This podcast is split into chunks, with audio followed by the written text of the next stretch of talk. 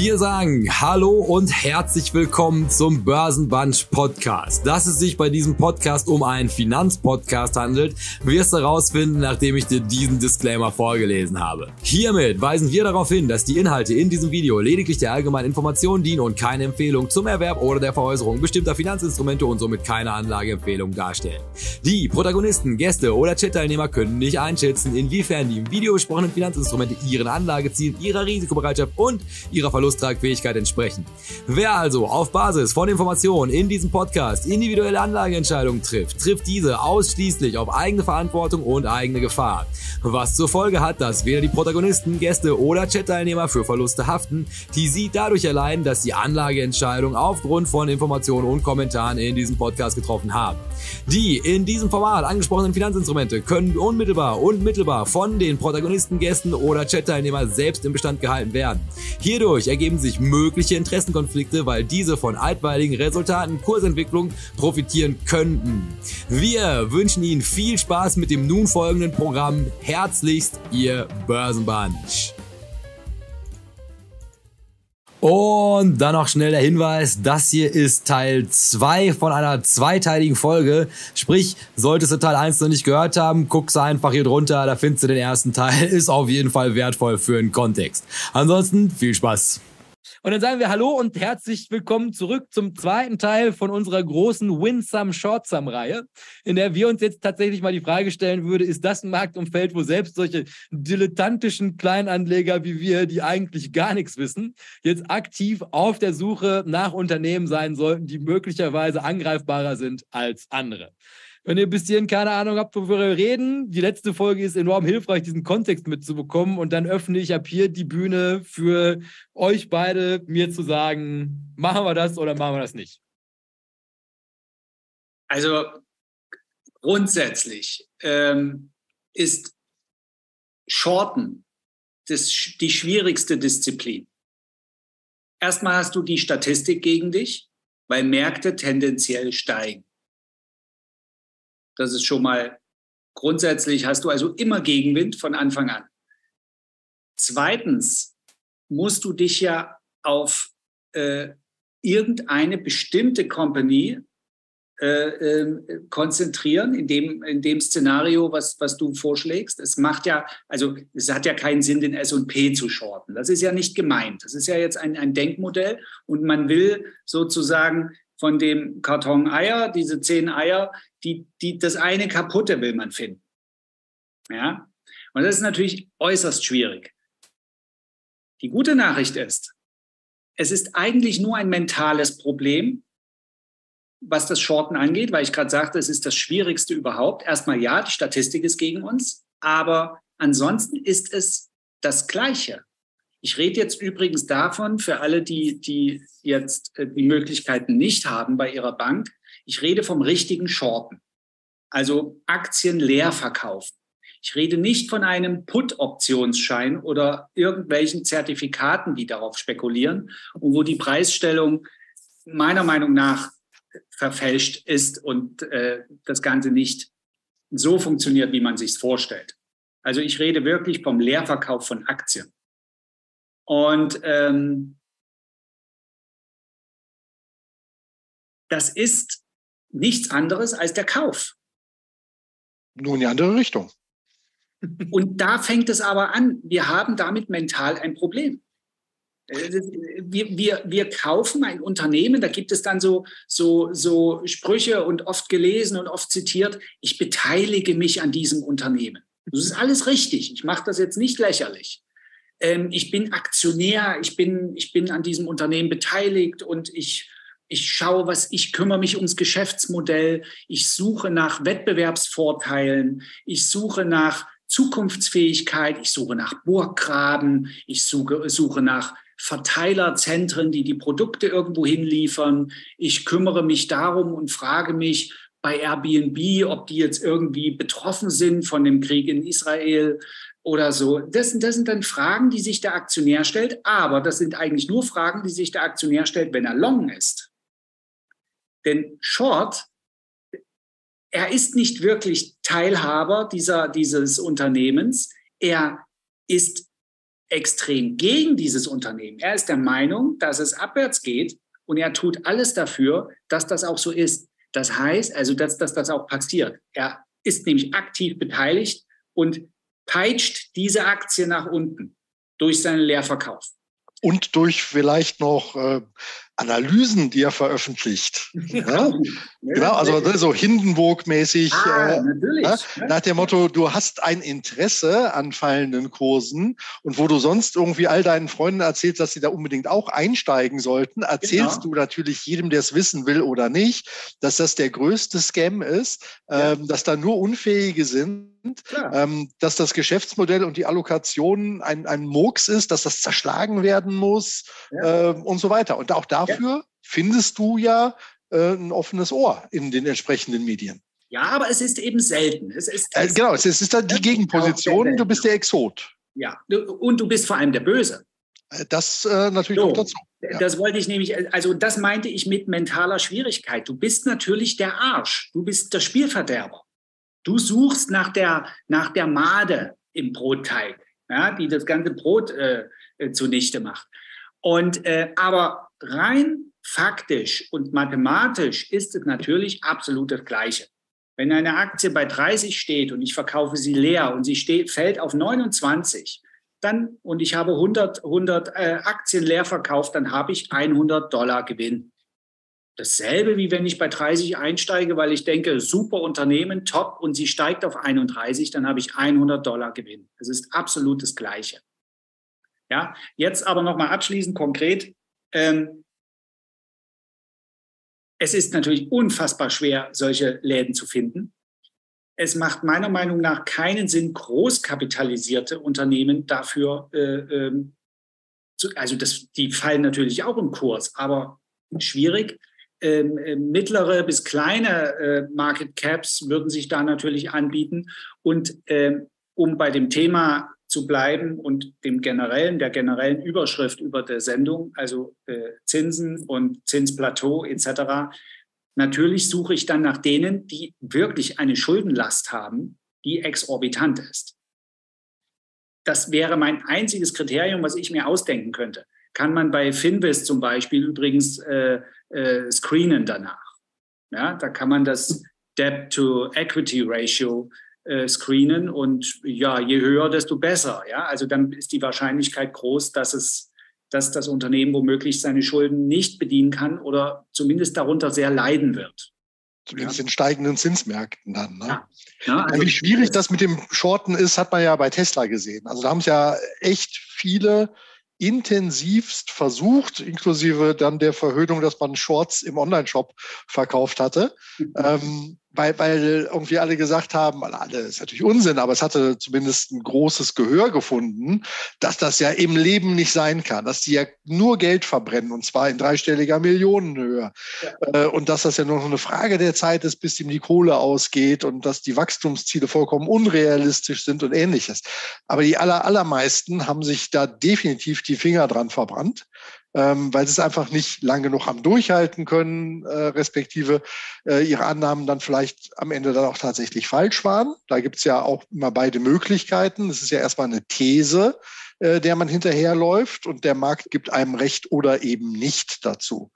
Aber Shorts sind ein Hygienefaktor für den Markt. Und wir hatten ganz wenige Phasen, äh, wo es auch in Deutschland verboten war, Short zu gehen legendär, dieses Short-Verbot für Wirecard, äh, wo die BaFin auch wirklich äh, ja, Glaubwürdigkeit hat einbüßen dürfen. Äh, das war sicherlich ein großer Fehler auch gewesen, das auszusprechen, weil äh, es kann doch nicht sein, dass alle Welt nur auf steigende Kurse setzt. Das ist doch nicht real äh, von der, vom, vom, vom Weltbild her. Und deshalb äh, glaube ich, dass das ein Mechanismus ist, den es eben geben muss moralisch fühlt man sich da vielleicht nicht ganz so toll bei. Ja. Eine, eine Sache noch äh, abschließend, und zwar was Technisches. Warum Shorten auch technisch schwierig ist. Wie macht man Gewinne, wenn man Short ist? Man muss sich wieder eindecken. Man muss kaufen. So. Und äh, Tesla, schönes Beispiel. Ähm, jetzt macht, jetzt habe ich sogar einen guten Einstieg und habe leer verkauft und liege vorne.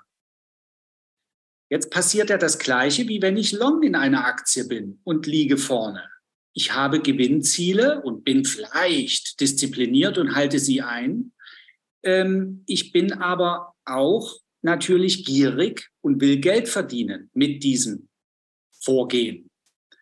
Und da wiederum, das ist auch statistisch klar, äh, Abwärtsbewegungen viel schneller und dynamischer verlaufen als Aufwärtsbewegungen, passiert es also, wenn ich das Glück habe, gut reinzukommen in einen Short, so, dass meistens so, dass ich recht zügig Gewinne mache. Im Gewinn bin, Buchgewinne, in dem der Kurs gefallen ist. Und ich muss, um diese Gewinne einzukassieren, muss ich diese Aktie zurückkaufen in derselben Größenordnung. Wenn ich 100 Short bin, muss ich 100 kaufen. Das bedeutet aber automatisch, dass ich dann auf einmal auf der Long-Seite stehe, um meine Position zu schließen. Und das ist eine Kauforder an der Börse. Und man will natürlich diese zwei, drei Dollar mitnehmen und die Bewegung ist nicht ausreichend genug, um wirklich weiterzuführen mit der Ursprungsidee, ja, das Unternehmen müsste ja eigentlich pleite gehen etc. Das hält ja keiner durch mental. Die meisten sind dann so, dass sie sagen, ich habe äh, innerhalb von kürzester Zeit äh, wirklich ordentlich verdient und ich decke wieder ein. Und das machen natürlich viele. Speziell kommt dann auch wieder die Charttechnik ins Spiel, wo dann auch gesagt wird, na ja, jetzt ist der jetzt könnte ein Support äh, dort sein und da hält der Wert vielleicht an, weil sowieso Kauforders im Markt liegen etc. Es ist also hochkomplex. Also gehe ich vorher raus, bevor ich überhaupt auf diesen Support treffe. Und das führt dazu, dass der Wert signifikant und schnell wieder steigt. Und die, die dann zögern und ihre kleinen Gewinne nicht eingebucht haben, die sehen ihre Buchgewinne dahinschmelzen und sie sind auf einmal wieder bei Break-Even, weil eben viele Kauforders im Markt liegen durch die Shorties. Ja. Noch ein Hinweis zu Finvis, aber auch keine Werbung. Ja. Aber ich weiß nicht, ob deutsche Seiten das so in der, in der kostenlosen äh, ähm, äh, Qualität bieten. Ähm, dort gibt es den in der Anzeige unter dem Chart ähm, für die jeweilige Aktie den Short Float. Und der wird prozentual dort angegeben. Und es ist vollkommen klar, und das sind auch äh, äh, ja, Regeln, die sind wahrscheinlich, ich wollte gerade sagen, ungeschriebene Regeln, aber die gibt es wahrscheinlich auch aufgeschrieben. Eine, eine, ein Short Float von 10, 12, 14 Prozent, der zeigt dir, wenn du dort nicht dabei bist, du guckst dort nur hin, ich mache jetzt nur ein bisschen Technik, ne, ein bisschen Markttechnik, ähm, dann sind also eine Menge Leute short. 14 Prozent der Aktien sind leer verkauft ja, bei einem Float von, von 14 Prozent. Das bedeutet aber, die Aktie wird über kurz oder lang einen Short Squeeze machen. Das heißt, anspringen nach oben, weil die Shorts eingedeckt werden. Aus den von mir eben genannten Gründen.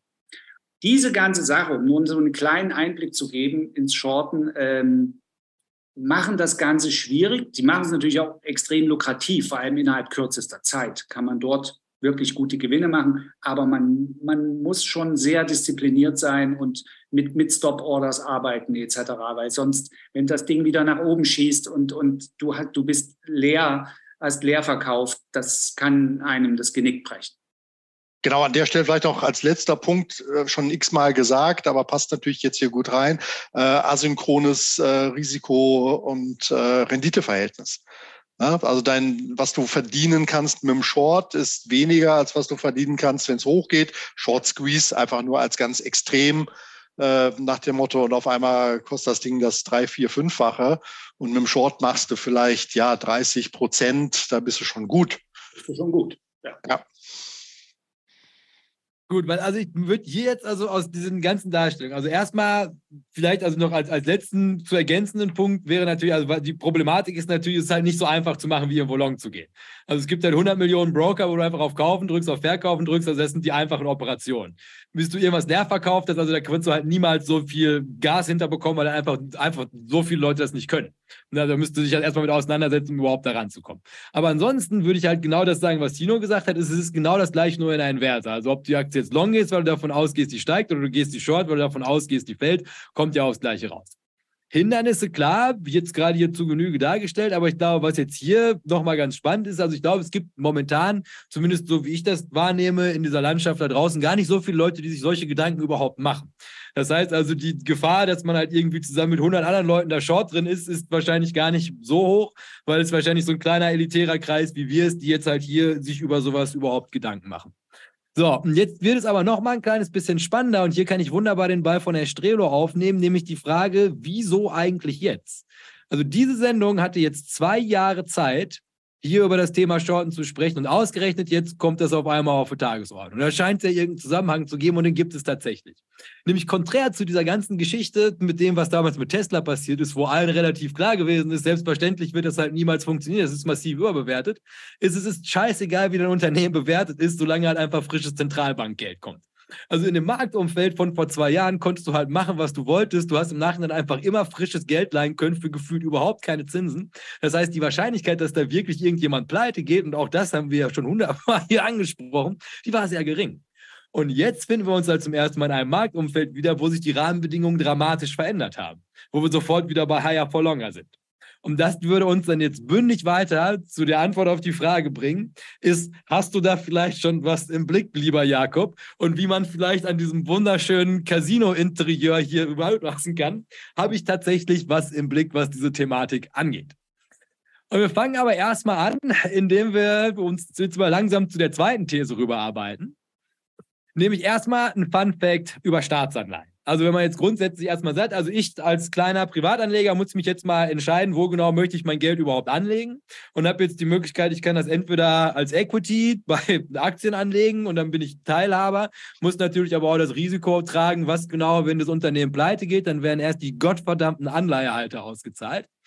Und wenn das jetzt einfach mehr thematisiert wird und halt auch einfach grundsätzlich mal dieser Risikobegriff auf den Tisch kommt, könnte jetzt natürlich zum Beispiel auch mal was relativ Simples auf den Tisch kommen, worüber eigentlich auch so gut wie nie gesprochen wird. Nämlich das Tolle an einer Staatsanleihe ist, dass eine Regierung Einfluss auf Legislative wie auch die Exekutive hat. Also zu sagen, ich kaufe mir eine US-Staatsanleihe und bin besorgt, dass die ausfällt, das preist halt in der Regel einfach nicht mit ein, dass wenn die US, bevor die ausfallen, erhöhen die halt einfach die Steuern. Oder zwingen sich halt einfach via Gesetz dazu, irgendwer an diese Kohle zu kommen. Das ist natürlich ein Riesenvorteil, den hast du als Unternehmen nicht. Also wenn die Luft halt wirklich mal dünn wird und du dir halt die Frage stellen musst, ist es wahrscheinlicher, dass die USA die Steuern erhöhen oder dass General Mills seine Kunden dazu zwingen kann, das Eis zu kaufen, dann würdest du wahrscheinlich sagen, es ist wahrscheinlicher, dass in den USA die Steuern erhöht werden, als dass General Mills losgehen kann und seine Kunden mit einer Pistole bedroht, dass die anfangen, dieses Eis zu kaufen. Das heißt einfach aus Risikoperspektive ist das natürlich was, was eigentlich unausgesprochen immer über diesen ganzen Trades mit drüber schweben sollte, wie stark eigentlich eine Staatsanleihe ist, weil da natürlich halt Mechanismen hinter sind, die der freie Markt eigentlich gar nicht hat. Die sind exklusiv für das Gewaltmonopol des Staates vorenthalten. So, die Frage ist also, man muss dazu sagen, diesen Chart habe ich hier reingezirkelt, bevor dieses Drama gestern passiert ist, obwohl ich Herr Strelo zuliebe alle Louis Vuitton-Handtaschen dieser Welt gekauft habe. Also die Frage ist tatsächlich, wie lange hält der Aktienmarkt das noch durch? Ne? Weil jetzt mal ganz im Ernst, also das komplette Jahr 2022, also das ist der Year-to-Date-Chart, hat Louis Vuitton mir 12 Euro Dividende ausgezahlt. Das ist eine Dividendenrendite von 1,7 Prozent. Und jetzt seht ihr da unten im Chart, gleichzeitig ist sie mit 3,28 Prozent immer noch gestiegen im Laufe dieses Jahres. Addierst du das, kommst du auf 5 Prozent. Und das sind natürlich, wenn du das jetzt mit Yield vergleichst, also da fehlt halt nicht mehr viel. Gleichzeitig habe ich aber, und das weiß ich ja seit gestern, nochmal ein Kursrisiko, was sehr schnell sehr materiell werden kann, was dann natürlich dazu führt, ich gehe mal ganz stark davon aus, also wo steht die jetzt heute?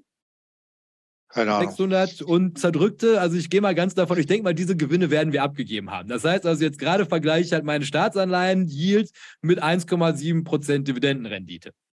Und auch hier muss man halt immer noch mit dazu sagen, auch Louis Vuitton kann die Leute nicht ins Gefängnis stecken, wenn die diese Handtaschen nicht kaufen. Also wenn man einfach aus dieser Warte da drauf guckt, wird die Staatsanleihe eigentlich immer attraktiver. Das heißt, irgendwann wird der Tag kommen, wo die Anleihen, die Aktien ganz einfach aus dem Markt drücken, weil die einfach die viel, viel attraktivere Anlageklasse sind. Das heißt also, das ist Druck, der wahrscheinlich halt einfach, also per Marktgesetzen, wenn es higher for longer wird, von ganz alleine Einfluss auf diese Unternehmen nehmen wird. Keiner schimpft, also nehme ich das ja. mal. Ja, also, haben wir schon, schon vor Ewigkeiten gesagt. Äh, da hatte ich damals mal 3,5 Prozent ausgerufen, dass dort so ein Schnittpunkt besteht. Jetzt haben wir gerade 4 Prozent uns verbessert. Ähm, ja, das ist der Moment, wo man nur den einen 100-Euro-Schein in seiner äh, Hand hat und sich entscheiden muss, was mache ich? Ja, Markowitz, äh, ich könnte jetzt zwei 50er, jeweils einen dort und einen dort investieren. Ja, heißt aber grundsätzlich, und das ist das, was du gerade gezeigt hast, Jay, dass Geld in den Aktienmarkt nicht mehr so freigiebig hineingespült wird, wie es bisher passiert ist. Allerdings schränke ich mich selber gleich wieder ein, die ETF-Sparpläne laufen. Äh, so. bis ich, und beobachtet mal bei euch selbst, wie oft ändert ihr eure Sparplanraten oder überlegt, ja, den könnte ich eigentlich pausieren lassen oder so. Das, das, ist nämlich Gewohnheit. Das ist auch gelerntes Verhalten über die letzten zehn Jahre. Und man hat ja auch Stolz und auch wir haben das hier gesagt und das ist ja auch aller, absolut wahr und richtig. wir haben alle unseren Jack Bogle gelesen. Ähm, ja, besser kann es gar nicht gehen. Ich mache einen Sparplan, ich muss mich um nichts kümmern.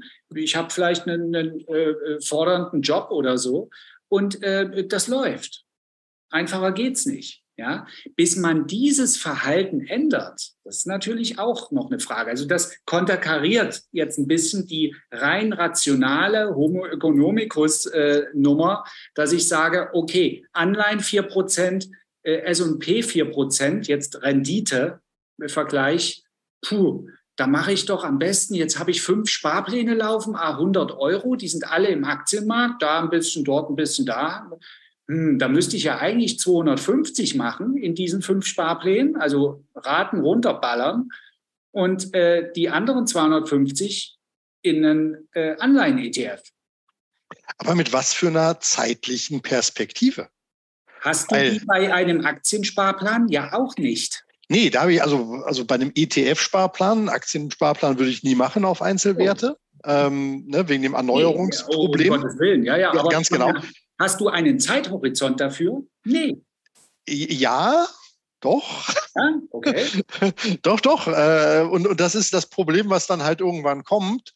Ähm, wenn du nämlich jetzt äh, sagst, okay, ich möchte dann irgendwann halt auch mal das Ding äh, liquidieren und okay. zwar sukzessive, weil man kann ja nichts mitnehmen. Ne? Ja, richtig. Und äh, also, also das ist ja so Probleme, die sich dann stellen. Und da hätte ich natürlich ja. viel lieber äh, Staatsanleihen oder es gab letztens zu so einem Jubiläum äh, eines äh, Zinsvergleichsportals gab es äh, fünf Prozent für zehn Jahre.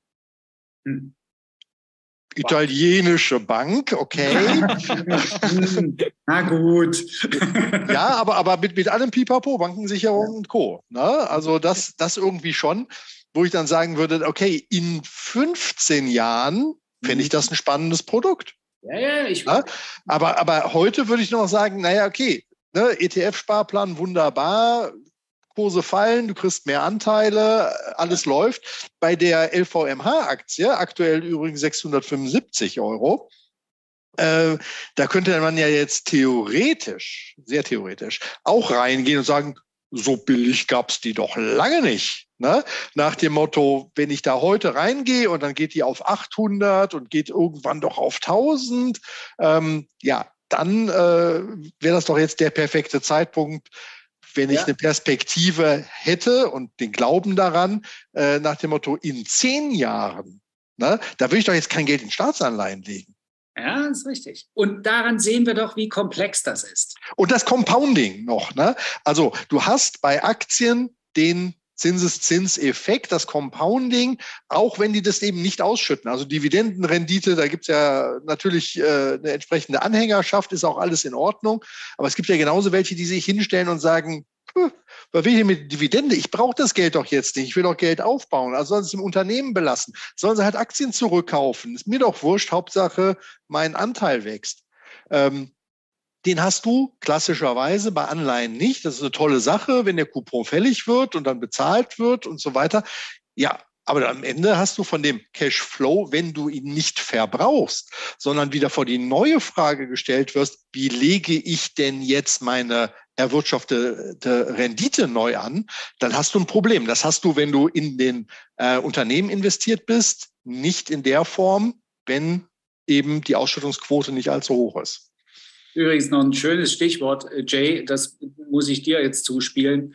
Ähm, Piketty, äh, ja, ne, schon einige Male erwähnt und in dem ganzen äh, Soziologieumfeld und Politikwissenschaften und so weiter ähm, tauchte tatsächlich auch eine Theorie auf, ähm, um, um, das, um das Problem ähm, Ungleichheit äh, mal, mal so hier zu thematisieren, weil gerade fiel das Wort, äh, der Begriff, äh, ich mitnehmen kann es keiner und äh, dann stehe ich vor dem Problem, äh, das neu anzulegen. Also ich benutze mal äh, die, die, die Vorlage.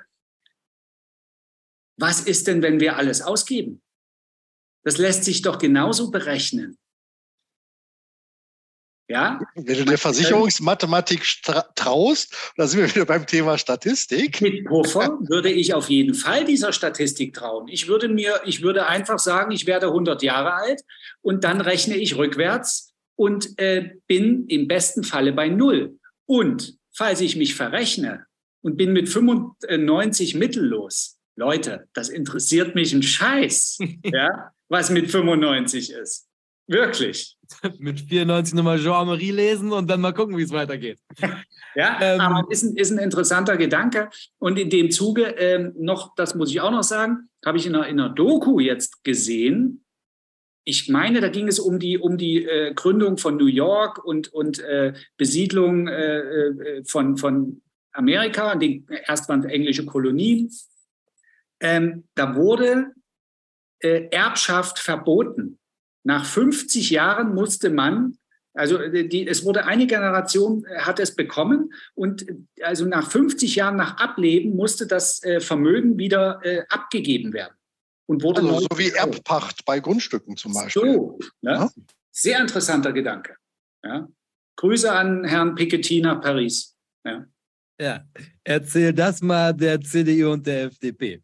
Aber was also mir vorab erstmal wichtig ist, bitte, Herr Strelo, geben Sie nicht all das Geld aus. Sparen Sie so viel, wie eben möglich ist und dann überschreiben Sie mir die Vollmacht. Ich setze das alles in Gold um, kleide Sie in Gold und begrabe Sie unter Ihrem Haus. Das ist, wie wir mit Ihrem Wohlstand umgehen am Ende der Zeit. Ja. Ich, ich hätte gerne so, so ein dreieckiges Gebäude aus Stein. Ne? Das da gibt so Vorlagen im Nahen ich Mit meinen eigenen Händen werde ich Ihnen das bauen damit auch noch in tausend Jahren von hier die Leute Herr Strelos Haus besichtigen können. Nee, aber worauf ich hinaus möchte, ist, also wir haben jetzt also wunderbar die Winsum-Seite hier beleuchtet, aber bei dieser ganzen Folge geht es ja auch tatsächlich primär eigentlich um diese Seite Shortsum. Und was halt ganz spannend gewesen ist in all dem, was ihr ja gesagt habt, ist, es geht ja eigentlich immer um diese Bewertungsfrage. Also gestartet sind wir mit, ist das PI 25 eigentlich in Ordnung? Und dann kann man, also vielleicht steige ich jetzt gerade günstig ein, weil zukünftig wird das alles nochmal irgendwie mehr sein. Vielleicht nehme ich aber auch lieber die sicheren Renditen ab. Aber was ja erstmal wichtig zu verstehen ist, also mit diesem Fluss, den wir auch gerade mit passiven Investments dargestellt haben. Komme, was wolle, ob es jetzt die ETFs sind oder halt der Dividendendelfin, der sagt, also so günstig wie 6,75 kaufe ich nie wieder eine Louis Vuitton. Die Kohle fließt stur in den Markt. Und das trägt natürlich auch zu der Bewertung bei dem Price in Price Earnings mit bei. Mhm. Also hier muss man auch mal wieder dazu sagen, also bis hierhin bezieht sich ja alles auf mitdenkende Anleger. Also alles, was wir besprochen haben, also das sind halt jetzt einfach Leute, die irgendwie aktiv ins Marktgeschehen eingreifen. Jetzt muss man aber auch dazu sagen, also Leute, die verkaufen müssen, weil sie das Geld einfach zum Überleben brauchen, die sind hier noch überhaupt nicht mit inbegriffen. Das ist natürlich auch gerade im amerikanischen Markt, diese 401k-Geschichten, die Tatsache, dass die da natürlich auch alle rankommen, wenn die wollen.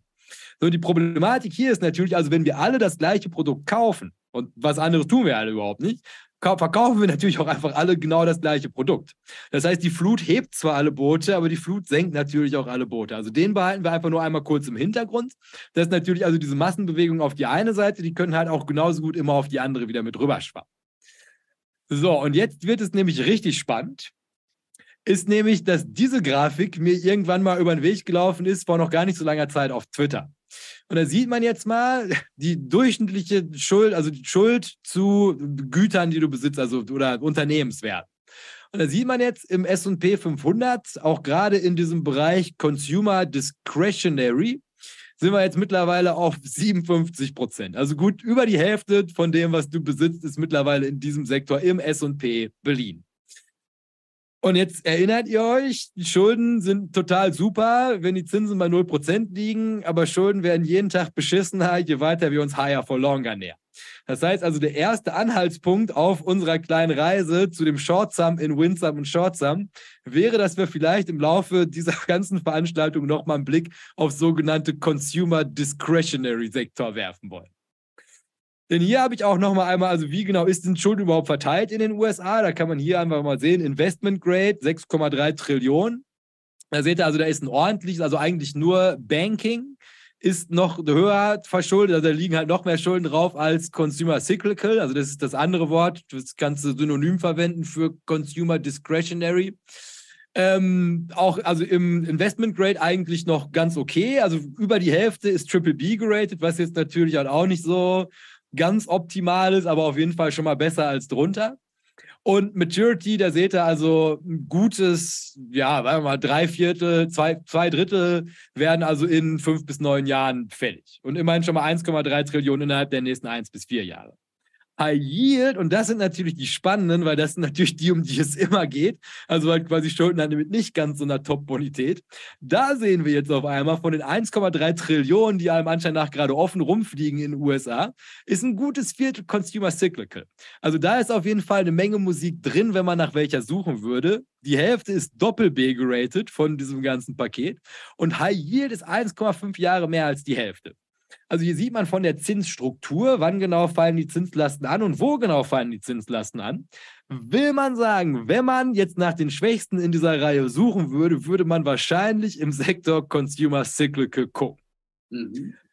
So, und weil wir jetzt schon eine ganze Menge über Schulden gelernt haben, möchte ich noch mal eine zweite Theorie, nämlich die Theorie Nummer dos ins Rennen geben. Und die besagt jetzt mal Folgendes, dass ich mir gedacht habe, je mehr sich die USA verschulden, desto höhere Zinssätze muss sie zahlen. Soweit so nachvollziehbar. Ja, machst du halt viele Schulden und irgendwann lehnen die Leute es nicht mehr ab. Das heißt, du musst halt immer höhere Zinssätze dafür bezahlen, noch Kohle zu bekommen.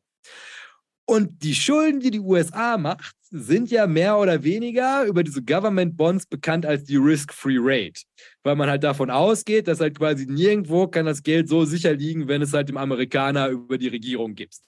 Das heißt also, diese Risk-Free Rate, das sind die US-Bonds und je höher die steigen, Zinsen für die US-Schulden, desto höher steigt natürlich auch Risk-Free Plus. Risk-Free Plus, das ist halt quasi die Rate, was halt Leute, die nicht die US-Regierung, ihr erinnert euch an das staatliche Monopol, im Ernstfall mit der Pistole das Geld bei dir aus der Tasche zu holen, ist das halt ein Unternehmen nicht. Und das wird natürlich auch bepreist und das ist das Plus bei Risk-Free Plus. Und Risk-Free Plus, also das sind halt ganz genau diese Unternehmensschulden. Das heißt also, je mehr die USA bezahlen müssen mit den sicheren Schulden, desto mehr müssen natürlich halt auch Unternehmen bezahlen, die sich halt auch Geld leihen möchten über einen Bond-Market. Und das ist natürlich halt schlecht, wenn die USA mittlerweile 33 Trillionen Schulden haben und die ganze Welt die halt als Schulden einen Zweifel zieht.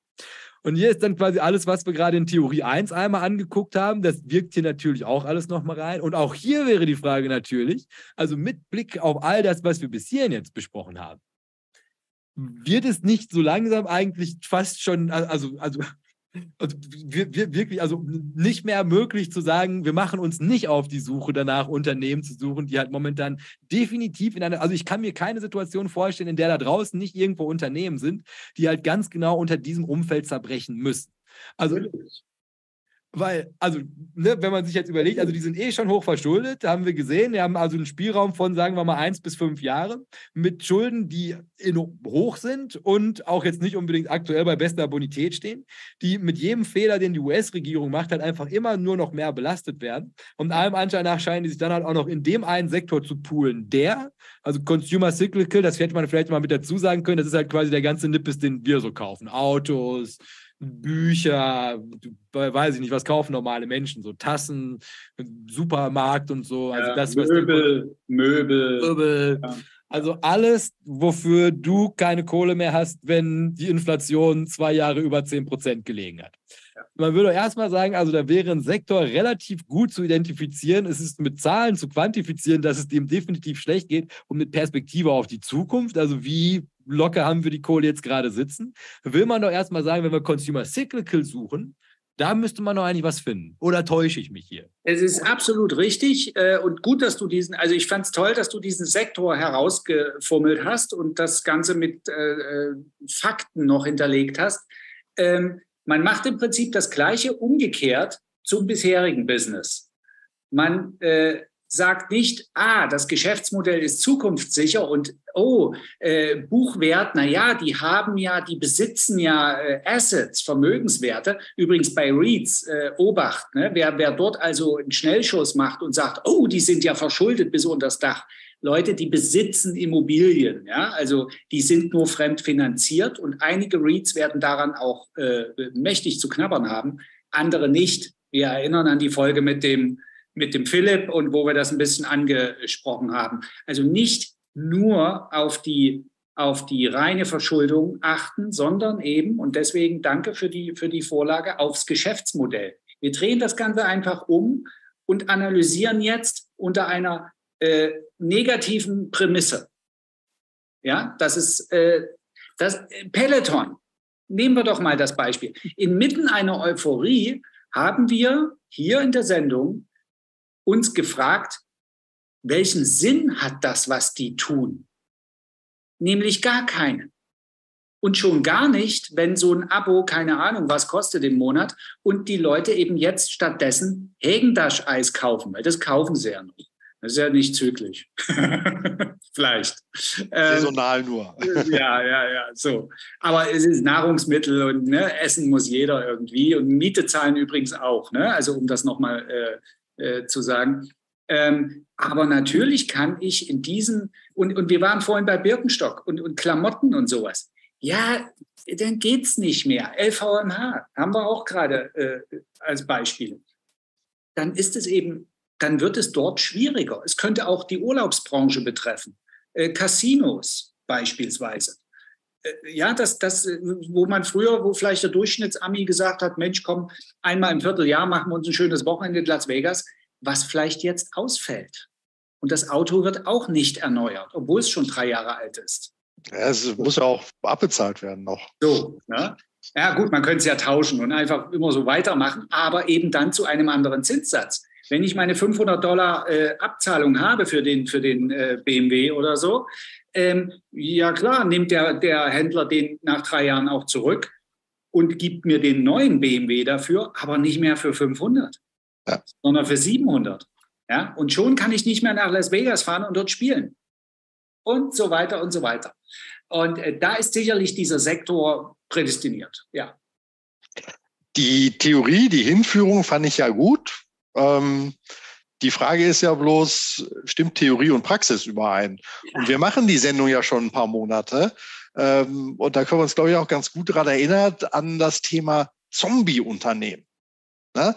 Unternehmen, die doch eigentlich schon längst pleite sein müssten und nur durch das billige Geld, sprich die Nullzinspolitik, noch am Leben erhalten werden.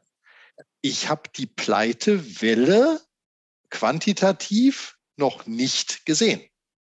Zumindest nicht beim am börsennotierten äh, äh, Horizont. Im, Im normalen, äh, wenn man so durch die Städte läuft, ja, ne? also und, und wir haben ja schon mal im Mittelstand hier die ganzen Schuhgeschäfte, Leiser, Görz, Reno, Kloppenburg, Salamander. Ja, da, da bin ich aber sofort bei Bedrohungen aus äh, Themen wie Onlinehandel und ähnliches. Also wenn du so eine äh, Leerstandanalyse machst in den Innenstädten und so weiter, dann würde ich das an der Stelle jetzt ganz konkret eben nicht nur auf äh, das zurückführen, sondern eben auch auf ein verändertes Konsumverhalten. Natürlich, aber, aber, aber darum geht es aber in der, in der Sektoranalyse gerade genauso. Nehmen wir mal ein Beispiel, und das ist mir spontan eingefallen. CVS, spielen wir es mal durch. Das, äh, das ist eine Apothekenkette in den USA.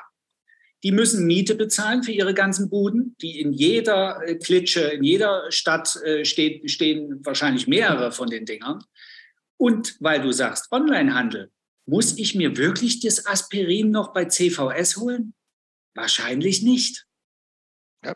Also, und wenn ich jetzt das Debt-to-Equity-Ratio von, von CVS mir angucken würde, ich weiß es nicht, ich habe die Aktie nicht im, im, im Blick, ähm, und dort steht 4,7 oder so, ja, dann äh, weiß ich, der Laden hat Schulden. Und ich wüsste nicht, wie das Geschäftsmodell äh, so reüssieren könnte, dass man sagt, oh, CVS, Mensch, ja, ne? 30er KGV und Wachstumsraten äh, ohne Ende, äh, das läuft. Weil das wäre so ein, so ein Beispiel, wie man sich, das habe ich jetzt spontan entworfen, einfach um es mal an der Praxis ein bisschen zu schärfen, wie man sich für eine, für eine negative Einschätzung zu einem Unternehmen, wie man da vorgehen könnte. Es ist analog zum Long, es ist genau, dass man es umdreht und sich aber auch über das Geschäftsmodell, über die Branche, über die Gesamtlage ähm, informiert. Und man muss auch noch mal mit dazu sagen, die ganze Idee mit Zombie-Unternehmen ist ja halt ganz genau diese Frage gewesen. Also wie halten die sich überhaupt? Also die Toys R Us als bestes Beispiel. Ja. Ne? Also halt quasi, wie genau kann es sein, dass die einem anscheinend auch noch in irgendwelchen Gewerbegebieten Spielzeug verkaufen, obwohl ich das für die Hälfte des Preises bei Amazon bekomme und das läuft zehn Jahre weiter. Und das ist ja genau diese Zombie-Problematik gewesen. Also halt all das, wo du jetzt sagst, das ist halt quasi also das, der Online-Handel, der das jetzt zusammendrückt, aber der drückt das seit zehn Jahren schon zusammen. Und es gibt halt weiterhin einen Reno-Schuhladen, in dem nie irgendjemand drin ist, außer zehn Verkäufer. Und man fragt sich, wie? Und das ist halt ganz genau das, was jetzt natürlich also mit diesen neuen Zinsen, wo Refinanzieren nicht mehr funktioniert und halt selbst die dürfste Bank am Ende halt sagt, naja, das lohnt sich auch für uns nicht mehr, hier halt einfach wirklich nur noch den Kadaver langsam zu zerfleddern, sondern dass die dann einfach sagen, du pass mal auf, lieber Reno Schuhladen, die nächste Zinsrate ist halt nicht mehr 1%, sondern 4% und dann ist es sofort gewesen. Das sind natürlich die, und das passiert ja schon, also auch, auch in den USA, wenn du mal so guckst, also jetzt nicht in der Größenordnung, in der man das jetzt erwartet hätte, auch gerade bei diesen Zahlen bei den Zombie-Unternehmen, die wir uns hier vor zwei Jahren angeguckt haben.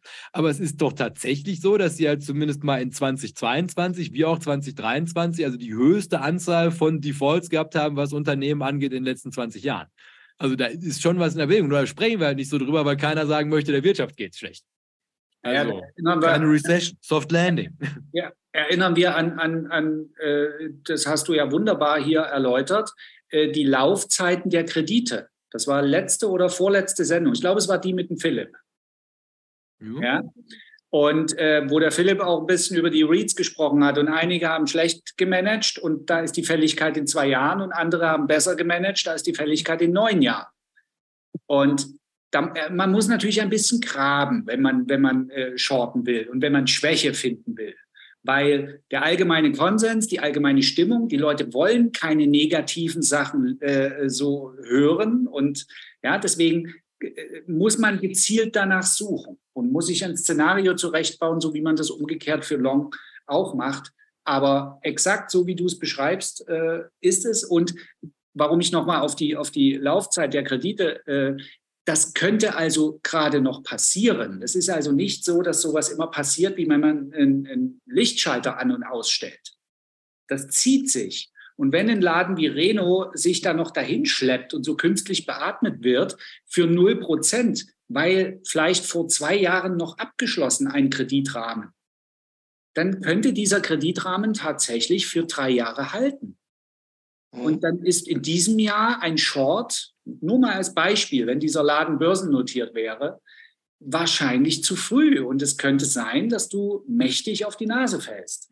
Also es gehört auch übrigens Timing dazu. Auch genau, weil Leck-Effekt, ne, vorletzte Sendung, genau, glaube ich. Ja, das ne, meine ich. Das ist, ist, ist, genau der Punkt an der Stelle. Ähm, das kann auch gut aussehen, aber ja. Ne, wie, wie, Trinkspiele äh, im warmen Keller irgendwie äh, zu Weihnachten, wenn du dann raus an die frische Luft kommst, dann legt es dich dann doch da nieder. Ne? weil es glatt ist. Nicht, weil, nicht, nicht, nicht aus anderen Gründen. Nein. Ja, nee, weil also was hier vielleicht also jetzt nochmal, also auch, auch als Präambel für das, was jetzt im großen Finale passieren wird, nochmal mit dazu gesagt sein soll ist also selbstverständlich, dass was wir hier machen, das soll jetzt nicht, also das ist einfach nur ein Gedankengang, der jetzt jemand vorgestellt werden soll, der sich jetzt natürlich einfach nur in diesem Marktumfeld, in dem wir sich uns jetzt gerade befinden, denke ich, ist halt einfach ein Gedanke, der mal durchgespielt werden soll. Ne? Weil also jetzt gerade, wenn man sich die Zahlen so anguckt, und das Lustige ist ja also in der Herführung, die wir bis hierhin genommen haben, also sagen wir mal die letzten zehn Folgen, die ja also, also relativ gut also die wirtschaftliche Situation beschrieben haben und dass das irgendwelche Konsequenzen haben wird, also außer, wie schon gesagt, die ändern die Regeln und dann stehe ich halt wieder da mit meinen griechischen Staatsanleihen sein, man aber erstmal davon ausgehen möchte, also irgendwelche Konsequenzen wird es haben. Und diese Konsequenzen jetzt mal also multiperspektivisch zu betrachten, und da ist jetzt natürlich halt quasi dieser Fokus, also kann man nicht vielleicht auch mal irgendwas short gehen, weil es sich in diesem Marktumfeld explizit anbietet. Das ist ja eigentlich die Frage, die wir erörtern sollen. Ist das jetzt also clever? Sollte man das jetzt tun? Nehmen wir mal an, ich habe jetzt gleich ein Unternehmen vorbereitet, das das vielleicht darstellen sollte. Sollte man das shorten? Selbstverständlich nicht. Also halt quasi die Recherche, die wir ab hier benötigen würden, um halt wirklich zu sagen, also das ist ein Kandidat, der mit welchem Zeithorizont, und das kann ich euch auch nicht sagen, da auf einen fallenden Kurs zu wetten, das muss erstmal noch erörtert werden. Und deswegen, also auch. Ja, äh, mach erst mal. Ja, also für das, was jetzt gleich kommt, möchte ich erstmal einen Aufruf starten und zwar an die Ultras-Community. Ich werde jetzt gleich mal ein Unternehmen vorstellen, da werden erst wir uns hier im Nachgang drüber unterhalten und dann würde ich das liebend gerne mit euch mal im Internet diskutieren, weil ich da auch selber grün hinter den Ohren bin. Also, also quasi, also es wirkt auf mich so, als ob man es shorten sollte. Ob das jetzt clever ist oder nicht, das würde ich ganz gerne mit der Community irgendwie auf Twitter, auf Blue Sky, wo wir uns da treffen, ganz gerne in so einen Austausch gehen, dass wir uns da mal zusammen Gedanken drüber machen. Also das vielleicht als kleiner Aufruf. Ich habe noch eine wichtige Sache, ähm, ähm, auch was Technisches, was das Shorten angeht. Und ich meine jetzt das richtige Shorten, also Leerverkauf von Aktien. Der kostet übrigens mittlerweile auch mehr. Du musst dir diese Aktien nämlich leihen. Ja, das läuft so, wenn ich zum Beispiel 100 Aktien von, von Procter Gamble im Depot hätte, dann kann mich mein Broker darum bitten, ob ich die freigebe zum Leihen. Dafür bekomme ich dann auch Zinsen vom Broker. Wir teilen uns den Zins und zwar den Zins, den der Broker verlangt von demjenigen, der shorten will. Also Beispiel, jemand will Procter Gamble shorten, muss dafür 6% bezahlen, weil er leiht sich diese Aktien, das ist eine Leihgebühr. Die Aktien besitzt man ja nicht, man verkauft sie leer. Der, der diese 100 Aktien zur Verfügung stellt, also ich, der bekommt nicht die 6 Prozent, der Broker nimmt sich drei und ich kriege drei. So läuft das Leihgeschäft im Aktienhandel. Also das vielleicht mal an der Stelle noch technisch erklärt. Das heißt aber, das arme Schwein, was wirklich diesen Short macht, der muss Zinsen bezahlen. Und deswegen sollte das Timing beachtet werden. Also nach dem, was du bei Long machen kannst, ist das Ganze aussetzen. Du kannst dort auf einem Laden sitzen, RWE oder E.ON oder weiß der Geier E.ON habe ich heute gelesen, die noch höhere Kosten für den Umbau des Elektrifizierungsbla. Ja, das ist auch nicht gerade eine super Nachricht. Aber da kannst du als E.ON-Aktionär sagen, ja, mein Gott, äh, ist doch egal, ich will das sowieso vererben oder ne, das äh, läuft so mit. Ich, Kommt bei Herr Strelo in die Pyramide mit rein. genau. Und ich, ich muss, ich habe auch keinen Aufwand äh, mit diesen äh, 100 E.ON-Aktien oder so. Bin ich E.ON Short, dann habe ich Aufwand. Ja? Und wenn das ein Jahr geht und ich ein Jahr lang warte, bis sich dann meine, mein Szenario in der Tat realisiert, dann habe ich eine Menge Zinsen bezahlt. Ja, also das nur noch mal mit äh, ähm, eingeworfen, bevor wir es vergessen. Das ist ja auch eine Kapitalallokation, also das Geld fehlt ja dann auch irgendwo anders tatsächlich, weil du es ja auch zurückhalten musst für den Fall, dass du sie zurückkaufen willst. Ähm, aber ich sag mal, auch das Vehikel, das nee, sei ja auch mal mit. nein, das halt nein, musst du nicht, Jay. Du leist dir, pass auf, du leist dir, du verkaufst Aktien für 10.000. Da habe ich Cash. Und dann kommt ja das Geld rein. Du hast das Geld auf dem Konto. Ja, aber ich kann ja, also wenn du clever bist, behältst du es ja auf dem Konto, wenn auch mit Zinsen. Damit solltest du in eine Situation kommen, wo du die zurückholen musst, du dir nicht erst die Frage stellen musst, ach du Scheiße, ich habe es direkt rübergeknallt in RWE-Aktien, die sind 50% abgeschmiert. Ja, und jetzt bin ich, bin ich short 100 Stück und habe nur noch die Hälfte der Kohle, um es zurückzukaufen. Das meine ich also mit der Fehlallokation hier. Okay, okay. Nein, aber ich sag mal, also auch, auch das, wie schon gesagt, also alles, was ab jetzt, jetzt ab hier passiert, das ist also komplett, also grüne Wiese, das machen wir, können wir das zusammen mit den Ultras erörtern. Weil also welches Vehikel für sowas auch clever ist, ich weiß nicht. Also ich habe einfach nur, also mit den Informationen, die ich jetzt habe, und ihr kennt mich, also ich denke sowas ja eher in Szenarien durch. Finde ich jetzt also mit dem, was ich gelernt habe auf meiner Reise bis zu diesem Punkt, also finde einen Sektor, in dem ich mal nachschauen müsste und nutze jetzt, wie von Tino gerade beschrieben, und wie mir das damals auch von Dr. Toni einmal gut beigebracht wurde, einen sogenannten Screener. Und bei diesem Screener habe ich jetzt mal Folgendes eingestellt, nämlich also konträr zu dem, was ihr gerade gesagt habt, da muss er auf die Kleinen gehen, habe ich mal gesagt, ich suche Large Caps, weil okay. die Theorie sieht ja vor, dass halt momentan mit dieses PI von 25, das ist ja, womit wir gestartet haben, das kommt zustande, weil so viel passives Geld in den Markt geht. Das heißt, da werden halt Unternehmen mitgezogen, die möglicherweise nicht mehr fair bepreist sind, sondern überbewertet, einfach nur weil die passive Kohle da reingegangen ist. Mhm. Das Ganze für den S&P 500, weil alle Daten, die ich jetzt hier da dargestellt habe, alles S&P 500 und dann der Sektor dazu ist das Consumer Cyclical. Und jetzt auf Platz 1, das also quasi, wonach habe ich die jetzt geordnet? Das ist so ein anderer, den kann man jetzt hier nicht sehen. Das ist oben dieser Reiter, da habe ich nämlich hier Debt to Equity. Das war, was für mich jetzt interessant gewesen ist, weil der Gedanke ist ja hoffentlich auch jetzt klar geworden. Primär geht es halt einfach darum, die zu finden, die halt einfach hohe Schulden haben, die wenig Eigenkapital gegenüberstehen, weil das sind natürlich die, die teuer refinanzieren müssen. Das sind die ersten, die unter Druck geraten. Und Long-Time Debt zu Equity, also das ist natürlich auch nochmal schön, wenn das so ein bisschen übereinander geht. Und dann kann man jetzt hier sehen, mein Nummer 1 Treffer ist MGM. Resorts, wenn man es jetzt genau nehmen möchte. Und jetzt müsste also bei den meisten Leuten klar sein, wo ich hier sitze. Also ich befinde mich gerade im MGM Grand und zwar in der teuersten Suite, die sie anbieten, für sage und schreibe 28.000 US-Dollar die Nacht äh, lasse es mir hier gut gehen. Und zwar, indem ich schon mal anfange, Shortgewinne auszugeben, die ich noch gar nicht realisiert habe. Also eigentlich, was ich hier gemacht habe, ich habe einfach ganz simpel und stupide, deshalb korrigiert mich gerne, wenn das ein doofes, Vor doofes Vorgehen ist. Ich habe einfach geguckt, wer ist halt im Verhältnis zum Eigenkapital am höchsten verschuldet. Mhm. So, und jetzt, das bot sich eigentlich total an, also dass der erste Treffer dann auch tatsächlich MGM gewesen ist, denn hier sind wir halt sofort bei diesem Unternehmen als solches. Also so sieht das aus. Das hat so einen ganz tollen Löwen hier und der brüllt dann auch. Das ist eine Aktiengesellschaft und das hat jetzt mal 46.000 Mitarbeiter. Und die werden gleich noch spannend mit einem kleinen Augenzwinkern rüber zu Tino und den Barkeepern. So, also was wir mal festhalten können, die machen schon crazy viel Umsatz. Also die machen 13 Milliarden Jahresumsatz. Das ist natürlich satt. Und was man aber hier auch ganz gut sehen kann, ist, dass dieser Aktienkurs jetzt über einen Zeitraum von vier Jahren so ein, naja, nennen wir mal verdächtig sich bewegt. Nämlich, der hat eigentlich so einen, so, einen, so, einen, so einen Median gefunden, auf dem er sich ganz gut bewegt. Und auch momentan, also wenn man sich überlegt, also das Klima, habt ihr ja gerade auch schon gesagt, ah, ich weiß nicht, vielleicht fahren die jetzt gar nicht mehr nach Las Vegas und verspielen ihr Geld, weil die sich jetzt Lebensmittel kaufen müssen. Und man denkt, also das müsste ja im Preis auch wiedergegeben werden, aber so dramatisch verhält sich das hier noch nicht. Und dann, und das ist natürlich auch was, was man natürlich erstmal nachgucken müsste, ist also, wie genau, zu welcher Kohle leihen die gerade Geld. Und da habe ich jetzt, also das sind mal einfach die ersten vier Treffer, die ich bei Börse Frankfurt, aber eigentlich Düsseldorf, wenn ich es da gefunden hätte, äh, mal rausgesucht habe.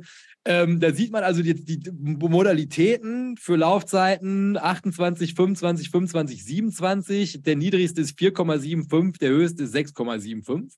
Und hier nochmal, also mit dieser Risk-Free-Rate und was zahlen die USA gerade an Schulden, wenn du halt refinanzieren möchtest. Und also die sind alle vor Corona gestartet, also als der Zins noch moderat niedrig gewesen ist. Also ich denke mal, die werden wahrscheinlich jetzt aktuell keine 6,75 Prozent mehr auf eine Anleihe mit einem Zeitraum 10 Jahre bekommen vorsichtig gesprochen. So, also die Rahmenbedingungen sind, also die könnten möglicherweise bewertet sein auf einem Niveau, wo halt einfach konsequent stur Geld da reinfließt, weil das halt immer funktioniert, brauchst du dir überhaupt keine Sorgen machen. Gleichzeitig sind die hochverschuldet und wir möchten mal davon ausgehen, dass wahrscheinlich das nächste Mal nicht für 6,75 refinanziert wird. Und jetzt könnte man sagen, na ja, gut, Jay, aber wo siehst du denn jetzt halt das Problem? Und da habe ich hier nochmal einfach so ein paar Faktoren, mit denen ich halt wieder sehr viel besser arbeiten kann. Nämlich also Dinge, die für mich nachvollziehbar sind. Also wie genau sieht es denn jetzt aus im Casino-Sektor mit Blick in die Zukunft? Und da habe ich euch jetzt mal so eine Schlagzeile hier rausgeholt. Las Vegas Hospitality Workers Union, also das ist eine Gewerkschaft in den USA, sees no real movements in talks with MGM Caesars.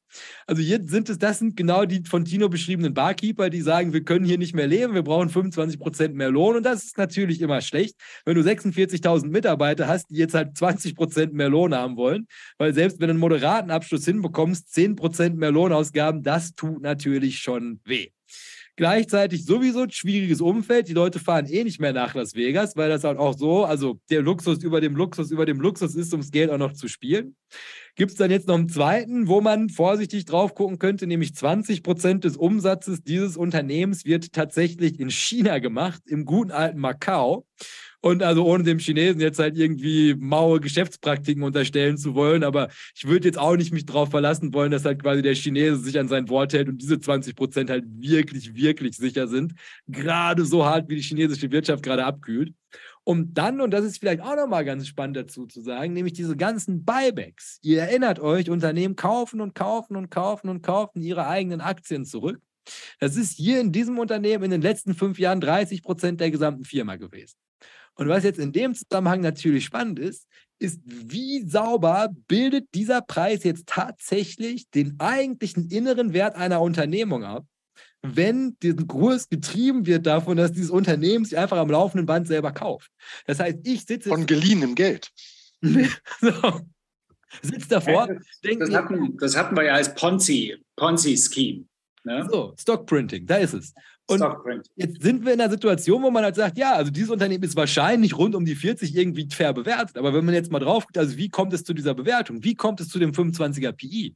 Ja, bei diesem expliziten Fall ist, wenn die ein Drittel dieser Firma hat, die sich einfach selber gekauft, der Rest ist wahrscheinlich halt einfach S&P-Kohle, die da halt einfach über passive Investments reingespült wurde. Und wenn du mich jetzt fragen würdest, also möchtest du so ein riesiges Casino-Konglomerat kaufen, in Zeiten, wo der Amerikaner also kaum noch Essen kaufen kann, ich weiß nicht. Also mir würden wahrscheinlich bessere Verwendung für meine Kohle einfallen. Das spiegelt der Kurs aber alles nicht wieder. Und gleichzeitig sind das natürlich die ersten mit einem Debt-to-Equity von 8, von 8 die wahrscheinlich eine Kröte schlucken müssen, wenn die anfangen, Reh zu finanzieren. Und da muss man sich natürlich immer noch die Frage stellen, weil konträr zu dem, was man jetzt annehmen würde, ah, hier Top-Immobilien und da muss für die in Las Vegas ja keine Sorgen machen, die haben ja also diese harten Assets, auf die die zurückfallen, ist all das, wo ich hier sitze, gehört nicht MGN, sondern das gehört diesem Vichy-Ride. Und hier stehen wir natürlich sofort in der Situation, also was genau bepreisen wir da gerade mit diesem Preis, den diese Aktie gerade hat? Hier einfach nur noch das Geschäft. Da geht ja. es nicht einfach. Ich meine, das Geschäft ist großartig, versteht mich nicht falsch. Ein Casino zu betreiben ist erste Wahl.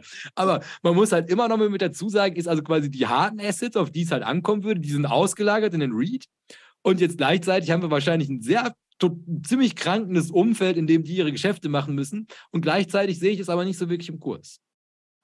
Also, was ganz kurz noch, was du ja. im Kurs äh, der Anleihe siehst, ist ja auch die Zukunftserwartung. Und da äh, habe ich natürlich nicht auf mir sitzen lassen, dass wir die jetzt irgendwie nicht hätten. Ich habe hier eine MGM-Anleihe in Düsseldorf notiert gefunden, ähm, 2020 aufgelegt, 2028 Fälligkeit, Zinscoupon 4,75 Prozent, also so ähnlich wie die Sachen, die du da auch gesehen hast. Ähm, das heißt, wir haben noch fünf Jahre Laufzeit notiert bei 87. Oh.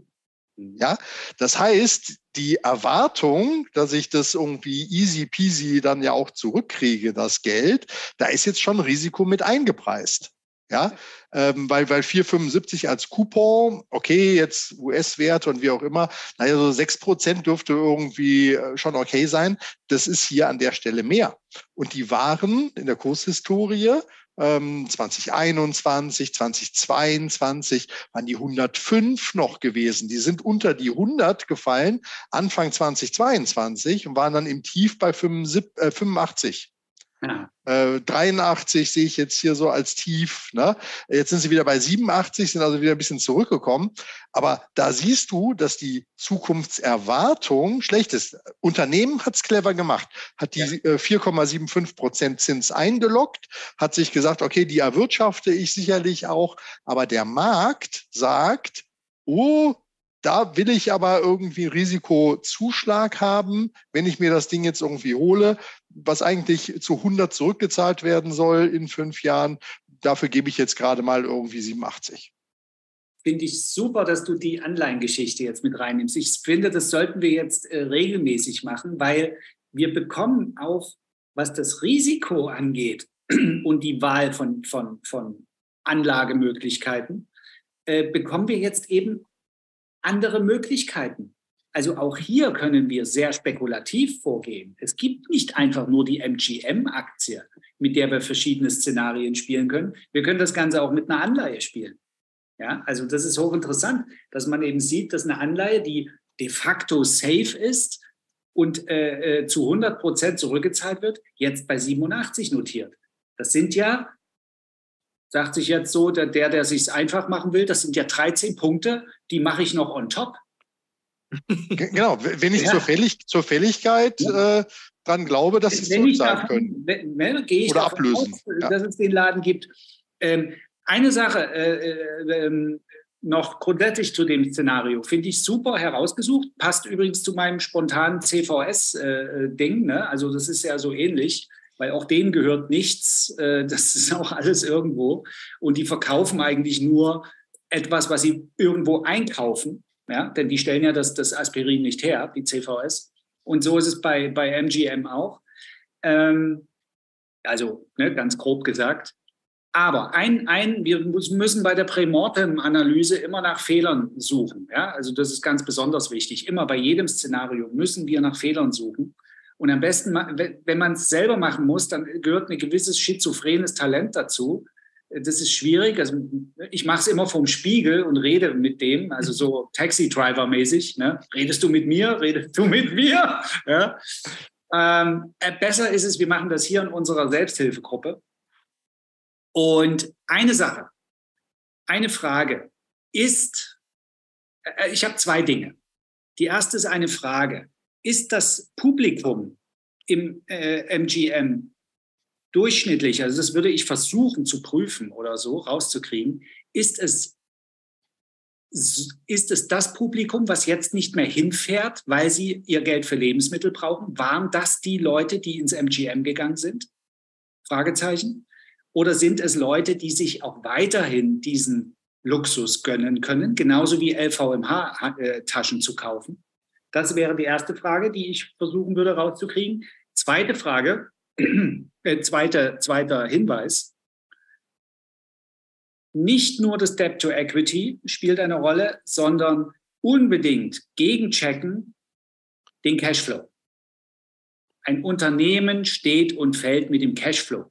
Du kannst Schulden haben bis unter das Dach. Wenn dein Cashflow stabil ist, wirst du immer die Sicherheit haben, das bedienen zu können. Irgendwann, du trägst es halt fort. Letztendlich machen Regierungen sowas. Die verschulden sich, dass es eigentlich abenteuerlich ist, aber sie wissen doch, dass sie die ganzen Trottel doch haben, die die Steuern bezahlen. Ja, das ist ein super Cashflow-Modell, was, was Regierungen erfunden haben. Und so wäre das bei MGM auch. Also grundsätzlich bei so einer Short-Analyse auch den, den Cashflow prüfen, wie stabil der war, wie stabil der bleiben wird unter Einflussfaktoren, die sich eventuell in, in, in den neuen Rahmenbedingungen verändern könnten oder sie ändern sich nicht. Das sollte man mit einbeziehen. Genau, haben wir ja schon viel drüber gesprochen. Ne? Was macht äh, die Inflation? Was macht diese negative Zukunftserwartung mit dem Konsumverhalten? Und ähm, behalten die Leute das wirklich bei oder stufen alle einfach nur einen Schritt zurück? Ich habe da heute nur auf Überschriftenebene, fand ich aber sehr interessant, zur Reisebranche was halt gelesen, ähm, dass nämlich dort die Umsätze gestiegen sind, mhm. aber weniger Leute Urlaube buchen. So? Also da, die MGM-Leute, die gehen nach wie vor dann dahin. Und, äh, genau. Und, und die, die äh, dreimal im Jahr Urlaub gemacht haben letztes Jahr, sind wahrscheinlich so gut ausgerüstet finanziell, dass sie auch dieses Jahr dreimal machen oder nächstes Jahr. Genau, es, es, fallen irgendwo andere äh, Schichten weg und wenn man von denen halt abhängig ist, mhm. ähm, und da bin ich vielleicht auch wieder bei, bei CVS, ne, ähm, dann habe ich äh, tatsächlich ein Problem. Also die Analyse der Kundschaft ähm, und wie sieht es aus und welche Segmente wachsen und welche nicht. Also kann ja was mit Internationalisierung zu tun haben. Ne? Wenn Macau der Umsatz kontinuierlich wächst äh, und in USA das irgendwie Las Vegas mäßig runtergeht, kann sich das ja auch am Ende als Trendwende, wenn sie in normalen Schritten passiert, auch gestaltbar für das Unternehmen positiv hinkriegen. Ja. ja? Dann können Sie zum Beispiel in den USA Mitarbeiter entlassen, die zwar 10 Prozent mehr Geld kriegen, aber es sind einfach mal auch 20 äh, Prozent der Mannschaft werden äh, rausgeschleudert. Dafür stellen wir in Macau ein paar mehr ein. Und die kosten ja viel weniger. Ja? So. Also man sieht, es ist eben alles schön ineinander verschränkt. Ja? Aber ich sag mal, auch gerade deswegen habe ich China da auch nochmal erwähnt, ist also, also, wenn es irgendjemand, da redet ja auch keiner mehr drüber, aber wenn es irgendwo schlecht läuft, gerade dann ja in China. Also quasi, das ist eine Bevölkerung, die halt also explizit davon lebt, dass halt quasi das Haus irgendwas wert ist und das Haus ist momentan so gut wie nichts mehr wert, egal wie hart sie stabilisieren. Das heißt also, ich glaube, der Chinese als Absatzmarkt, also den würde ich nochmal in Klammern setzen. Und dann bei so einer Spielbank würde ich nochmal dazu ergänzen wollen, also das muss schon in einem Einklang sein. Ne? Ich sag mal, so einen richtigen High Roller zu haben, das ist immer eine gute Sache. Und der kann natürlich auch also unendlich Kohle da reinbrettern, gar keine Frage. Aber der kommt halt immer mit dem Problem, der ist halt unglaublich mobil. Das heißt also, die, die wirklich hoch spielen, für die spielt es gar nicht so eine große Rolle, ob es jetzt das Vegas ist. Ich meine, klar, da kannst du natürlich nochmal absurd hoch spielen, aber der könnte natürlich auch mal nach, nach Monaco fahren zum Beispiel. Oder der fährt halt wirklich mal irgendwo, hier in Venedig hat eine tolle Spielbank. Das heißt also, um, Wies, ja, vielleicht kommt er auch mal, wir haben auch tolle Spielbanken. Ja, ja. Bahnbahn, hm, erste Wahl. Ja, aber, von, aber um so den Cashflow, wenn wir jetzt da nochmal drauf gucken wollen, also auch gerade bei Sun, weil das ist ja nicht einfach nur der Zock. Ne? Also immer der Zock basiert natürlich darauf, dass du halt diese Laufkundschaft hast, also die ganzen, die die kleinen Münzen in diese Automaten werfen, die sind wichtig. Aber es ist ja auch dieser ganze von der Strelo gerade beschriebene Tourismus. Die müssen angeflogen kommen, die müssen in das Hotel gehen, die müssen Shows besuchen, die müssen da essen. Der gottverdammte viel zu teure Barkeeper muss den Cocktails machen, die müssen sich diese Shows angucken und nebenher müssen die spielen, spielen, spielen, spielen. Dieses MGM-Konglomerat, das sind ja, was weiß ich, irgendwie acht Spielbanken oder so, die halt einfach da so verteilt sind in, auf diesem ganzen Block da eingerichtet, in diesem Las Vegas Strip. Und da muss halt schon viel zusammenkommen. Und ich glaube, in so einem wirklichen wirtschaftlichen Downturn könnte ich mir schon vorstellen, dass die überproportional allein.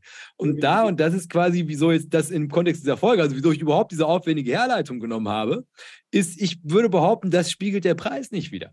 Also ich glaube tatsächlich, also bei es, also es erscheint mir relativ klar, dass also die also irgendwie runtergepreist werden müssten. Und halt quasi, das hält sich aber in irgendeiner Form also erschreckend stabil, der Aktienkurs. Und da, und so bin ich da überhaupt drauf gekommen, habe ich mir gedacht, also bei dem Ganzen, was da jetzt halt irgendwie funktionieren muss, also wieso macht die Aktie nichts? Und ich glaube, das ist genau diese Problematik mit der Kurshygiene, also dass halt quasi zu wenig Leute wie wir jetzt da sitzen und sich halt wirklich clever Gedanken darüber machen, ist ist das zukunftsfähig? Hält das die nächsten zwei Jahre so durch? Guck mal, äh, äh, eine, eine Anmerkung noch. Ist alles richtig, was du sagst, aber du bist zu wenig Prämortem. Da sieht man übrigens, dass das schwierig ist, wenn man das alleine mit sich veranstalten soll. Ne? Also deswegen, ich fordere immer mindestens uns drei auf, dass wir uns da zusammentun. Ähm, was wir ja auch theoretisch zumindest tun, praktisch. Ne? Skin in the game, das wäre es noch. Ähm, Erstmal, erster Punkt. Äh, du bist ja selber äh, äh, ganz, ganz gut vernetzt in der Branche und hast Skin in the Game, Jay. Dann weißt du, dass kulturell bedingt, und ich mache jetzt hier kein, äh, ich will jetzt nicht kolonialistisch äh, sein und, und irgendwie was hier, ne, ich will keinem jetzt auf die Füße treten, aber ich sage jetzt was, was jetzt sehr verallgemeinernd klingt, und so meine ich es nicht, furchtbar, bei der Zeit wir leben, dass man sich immer vorab entschuldigt, ja. Ich bin so. aber mal sehr gespannt, was jetzt kommt. Jetzt kommt's. Der Asiate spielt gerne. gerne ja. Das ist so.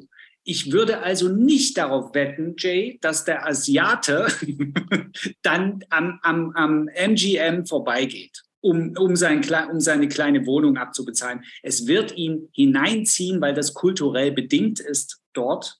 Ja, äh, könnte man eine Soziologiestudie mal machen, warum das so ist. Ich weiß es nicht, aber ich weiß, dass es so ist. Und ähm, nee, die gehen eher dort rein, weil sie versuchen wollen, ihre, ihre völlig überteuerte Immobilie früher abzubezahlen. Also das ist das eine. Das kannst du bitte nachschlagen und nachlesen. Da gibt es bestimmt schöne, schöne Quellen dafür.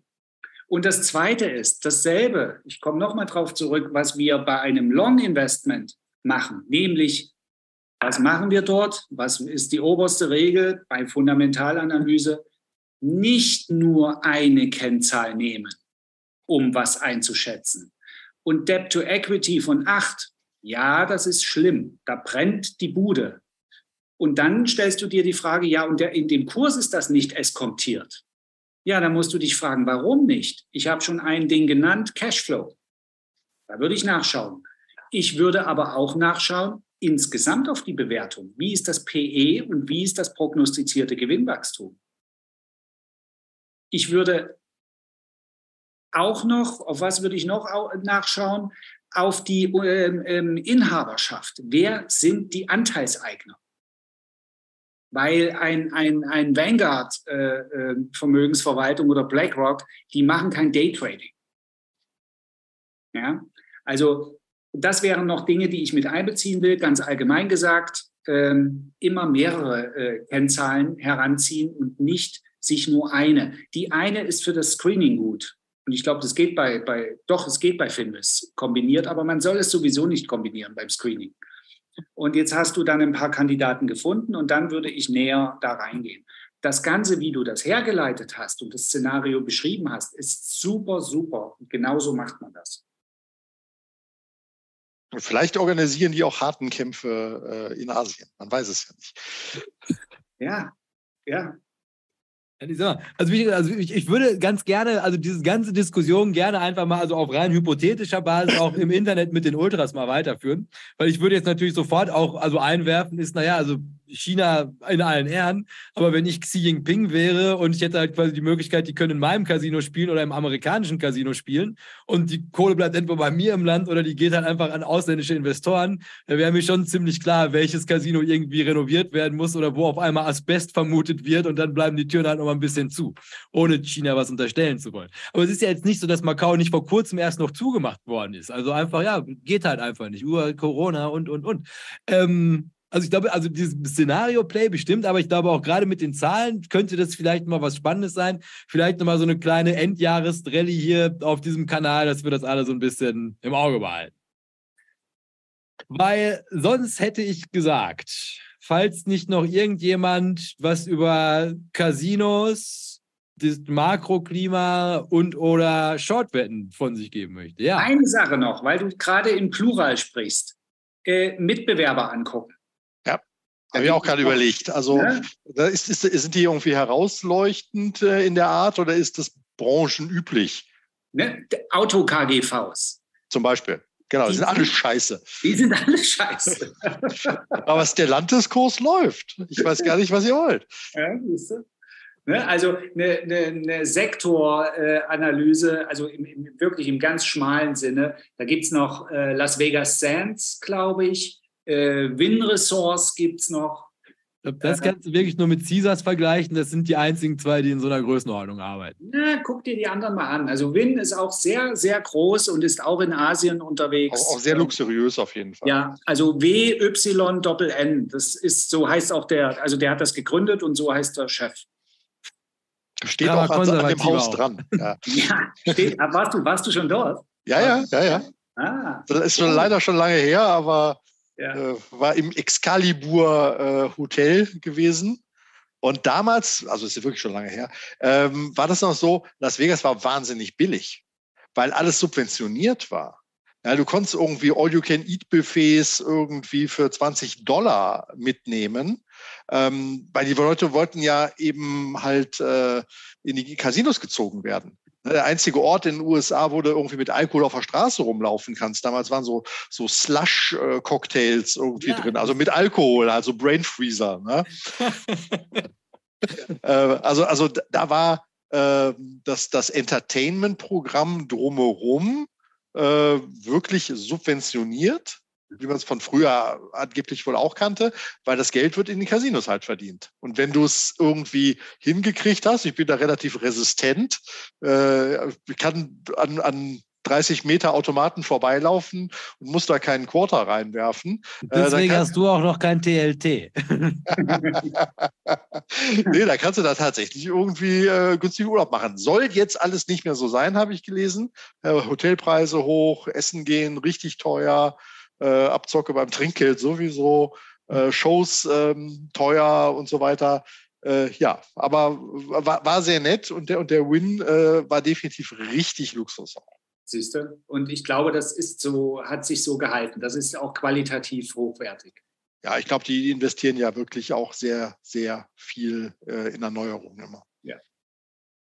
Ja, aber das, aber das schaue ich nochmal nach, aber ich glaube also, dass dieses MGN und Caesar sind die einzigen, die halt so wirklich so Ketten sind, weißt du, die halt irgendwie also fünf Casinos plus halt da betreiben und die halt auch so ganze Distrikte einfach sich gesichert haben. Und das ist, glaube ich, auch, also die groß, also die eigentlich die Hälfte von oder 80 Prozent von diesem Vici-Read auch ausmachen, das sind alles die beiden.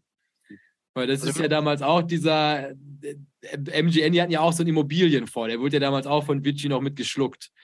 MGN irgendwas. Also das ist auch nochmal, ist auch so eine eigene Mischpoke da. Also und, ist vielleicht was, was wir im Auge behalten hier. Aber, aber äh, äh, Vici, weil du das sagst, das ist ja was, was der Philipp mitgebracht hat. Ne? Vici Properties, die betreiben übrigens auch Skiresorts und Golfanlagen, äh, auch in den ganzen, ganzen USA, aber sind eben auch in der Casino-Branche unterwegs als Vermieter. Und ähm, dein Szenario würde natürlich auch diesen Read treffen. Mit, mit Mieteinnahmen, die eventuell nicht mehr so äh, laufen oder wo man sich über andere Mieten einigt, damit überhaupt was fließt. Ja, in einem, in einem Worst-Case-Szenario trifft es also auch gleich den nächsten. Ja, das, das, der Dominoeffekt ist in, in, in, der, in der Volkswirtschaft, sag ich mal, nie zu, zu unterschätzen. Wenn es einmal losgeht, geht es meistens los. Na. Und hier übrigens vielleicht auch nochmal ein Stück Trivia, was vielleicht mal interessant sein könnte. Wisst ihr, wieso der Vici Ride Vici Ride heißt? Weil Veni und Vedi schon belegt waren. das ist nämlich tatsächlich, das ist damals ausgegliedert worden aus Caesars Palace. Ach. Weil Caesar Veni Vidi Vici gesagt haben soll, haben sie halt quasi damals die Immobiliensparte des Caesars Palace Vici nach dem Ausspruch von Julius Caesar benannt. Und so kommt der zu seinem Namen und deswegen, also ist es natürlich schön, wenn die sagen, wir betreiben auch Golfplätze, aber du kannst dir mal sicher sein, womit die ihre Kohle machen.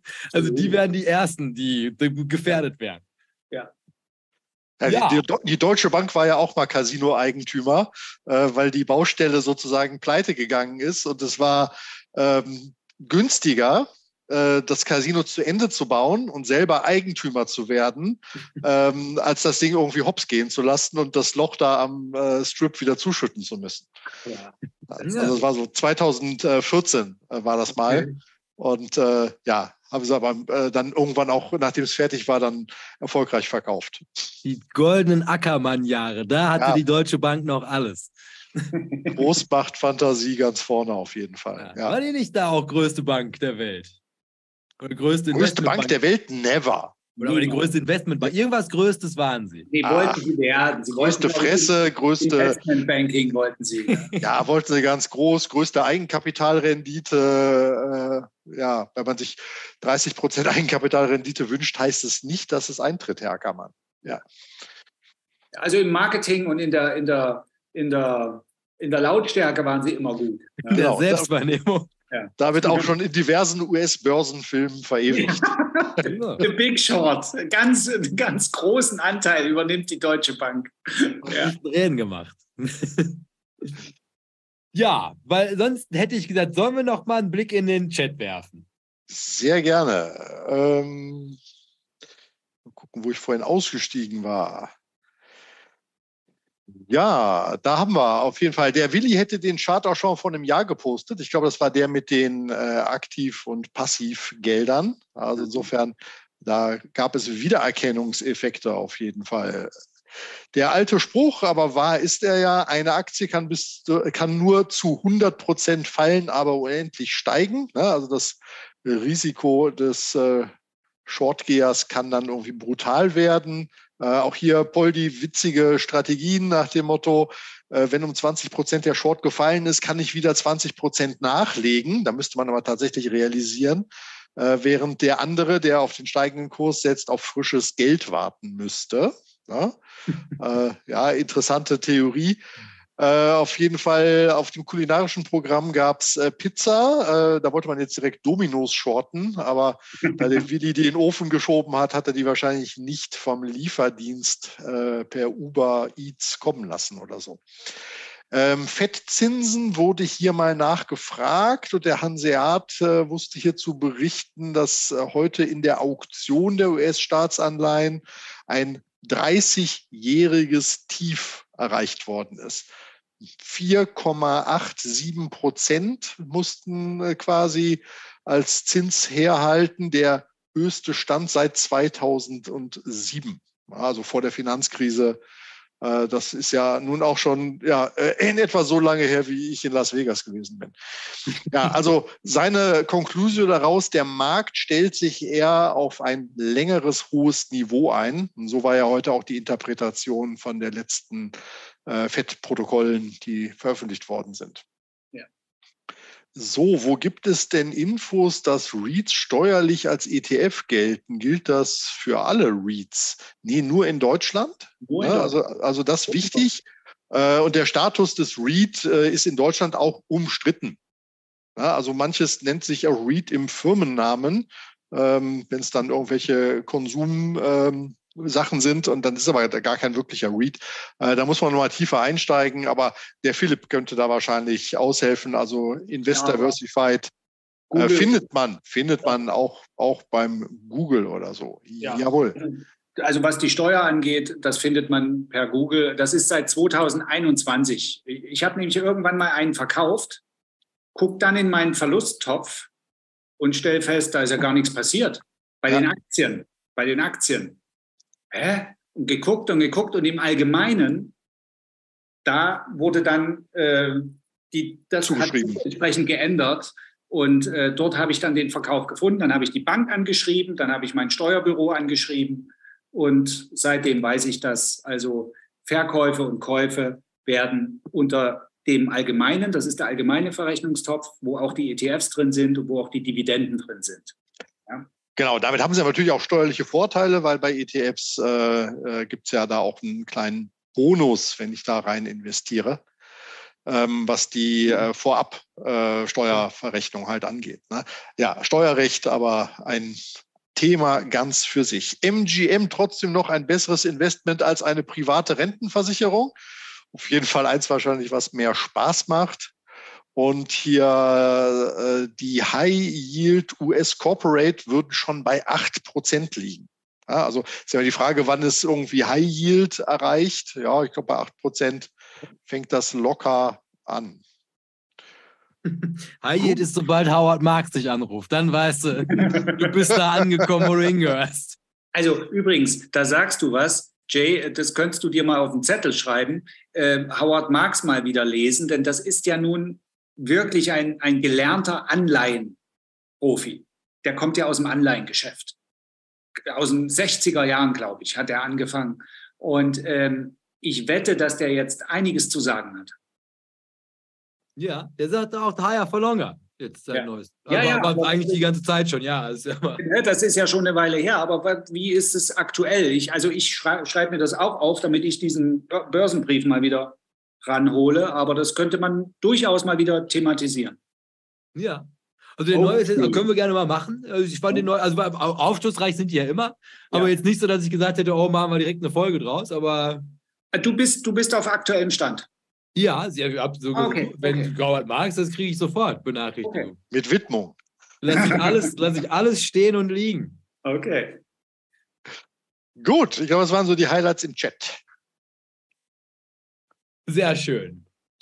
also freuen wir uns auf Kommentare darunter. Ne? Was ist mit MGM, was ist mit anderen äh, Resorts? Ich kann mich erinnern, wir hatten mal einen Fonds des äh, ETF des Monats, äh, Travel und Leisure irgendwie. Und dann guckst du in das Ding rein und denkst, wo sind denn die Airlines? Ne? Äh, Pustekuchen, es waren alles nur Casinos, äh, Online-Glücksspiel, Online-Wetten und sonstiges. Also Travel habe ich da äh, irgendwie nicht gesehen gehabt. Es war eigentlich Sünde. Es war eigentlich Sünde. Ja. Es, war, es war eigentlich irgendwie, äh, genau, hab Spaß und äh, mach dir eine gute Zeit. You only live once. ETF. Ja, ich, ich, noch einmal der Philipp, der hat ganz, ganz verschämt, hat er so vor sich hingemurmelt, aber ich habe die Kürzel verstanden, weil wir gerade Sünde sagen. RCI Hospitality ist ein Read das sind ähm, also Stripbars und sowas. ja? Auch eine ähm, krisensichere Branche eigentlich. Ja, müsste man mal gucken. Da, da, also jetzt waren wir gerade bei MGM. Gehen wir noch, noch zwei Treppen, also um die Ecke einfach. Gehen wir um die Ecke auf derselben Straße. Ja? Zwei Blocks weiter. Als wenn das da nicht auch drin ist. Die haben doch alles da. Vielleicht, ne? aber das, das fällt mir gerade bei, bei Sünde ein. ja, weil sonst hätte ich gesagt, falls jetzt nicht auch irgendjemandem hier was dramatisch auf der Seele brennt. Aufschreiben. Würde ich doch fast sagen, nutzen wir die Chance, um heute nach äh, nur zweieinhalb Stunden hier tatsächlich die, den Feierabend einläuten zu können. Und ich glaube, das ist doch wahrscheinlich auf Ultras wie auch Protagonistenseite mal was Schönes für diesen 12.10. Ähm, weil dann Schlussworte irgendjemand irgendwas? Ich notiere gerade, was ich mir alles angucken muss. also, äh, CVS habe ich mir aufgeschrieben, MGM und äh, RCI, RCI. Ähm, Hospitality. Ähm, das sind doch schöne Schlussworte, finde ich. Ja, nee, das denke ich, also ich glaube, also wie gesagt, ich glaube, ich freu, würde mich wirklich darüber freuen, also wenn wir dieses Projekt halt irgendwie einfach mal so als Truppe zusammen angehen können, ne? Ja. Weil, also es ist einfach für mich, also was komplett Neues, also ich habe noch nie wirklich irgendwie, also gut durchdacht irgendwie, klar mal so aus der Hüfte, oh, das geht bestimmt schief und dann einfach so gedankenlos mal irgendwie auf einen fallenden Kurs gesetzt, aber halt wirklich das, was ich für so Long-Analysen mache, mal auf der anderen Seite, also wie du schon sagst, also wahrscheinlich unterscheidet sich das gar nicht so groß, aber das wäre doch vielleicht mal so eine schöne Team-Building-Maßnahme für Absolut. die Börsenband-Ultras, für die kalten Wintermonate jetzt. Und eigentlich, ursprünglich ist es natürlich so, dass du in Bermuda-Shorts und Schlappen rumlaufen willst in deinem Keller und einfach jeden Tag so eine Zahl an irgendeine so Tafel schreiben willst. Schlagzeug spielen und ne, das ganze Programm. Auf dem das, Boden liege. Ja. Ja. weil ansonsten würde ich sagen, sollen wir die abschließenden Worte, soll ich euch was aus dem Karl-Marx-Buch vorlesen, dann sind wir fertig. Das ist doch vielleicht eine schöne, schöne Tradition, um das hier zu beenden. Unbedingt. Und guck doch mal, was er zum Thema Shorten gesagt hat, ne? Oder? Bestimmt, bestimmt. So viel wie der Also, ne? also Ihr bekommt von mir als Schlussworte vollständige Trennung von Kirche und Staat. Alle religiösen Gemeinschaften ohne Ausnahmen werden vom Staat als Privatgenossenschaften behandelt. Sie verlieren jede Unterstützung aus öffentlichen Mitteln und jeden Einfluss auf die öffentlichen Schulen. Klammer auf, man kann ihnen doch nicht verbieten, eigene Schulen aus eigenen Mitteln zu gründen und dort ihren Blödsinn zu lehren. Also nochmal großer Atheismus mit Karl Marx zum Schluss. Gefällt mir. So, guck mal, was will man denn mit. Selbstverständlich immer bei allen Leuten fürs Zuschauen. Ich hoffe, das hat euch heute genauso viel Spaß gemacht wie zumindest bei mir. Ich hoffe, euch hat es auch Spaß gemacht. Aber ich glaube, ich bin heute definitiv dümmer geworden durch diese Folge. Ja, wir können noch ein paar Daumen nach oben vertragen. Dann sind noch Daumen nach oben zu vergeben, es sind noch Abos abzuschließen und dieses Video sollte noch geteilt werden mit Freunden und Familie.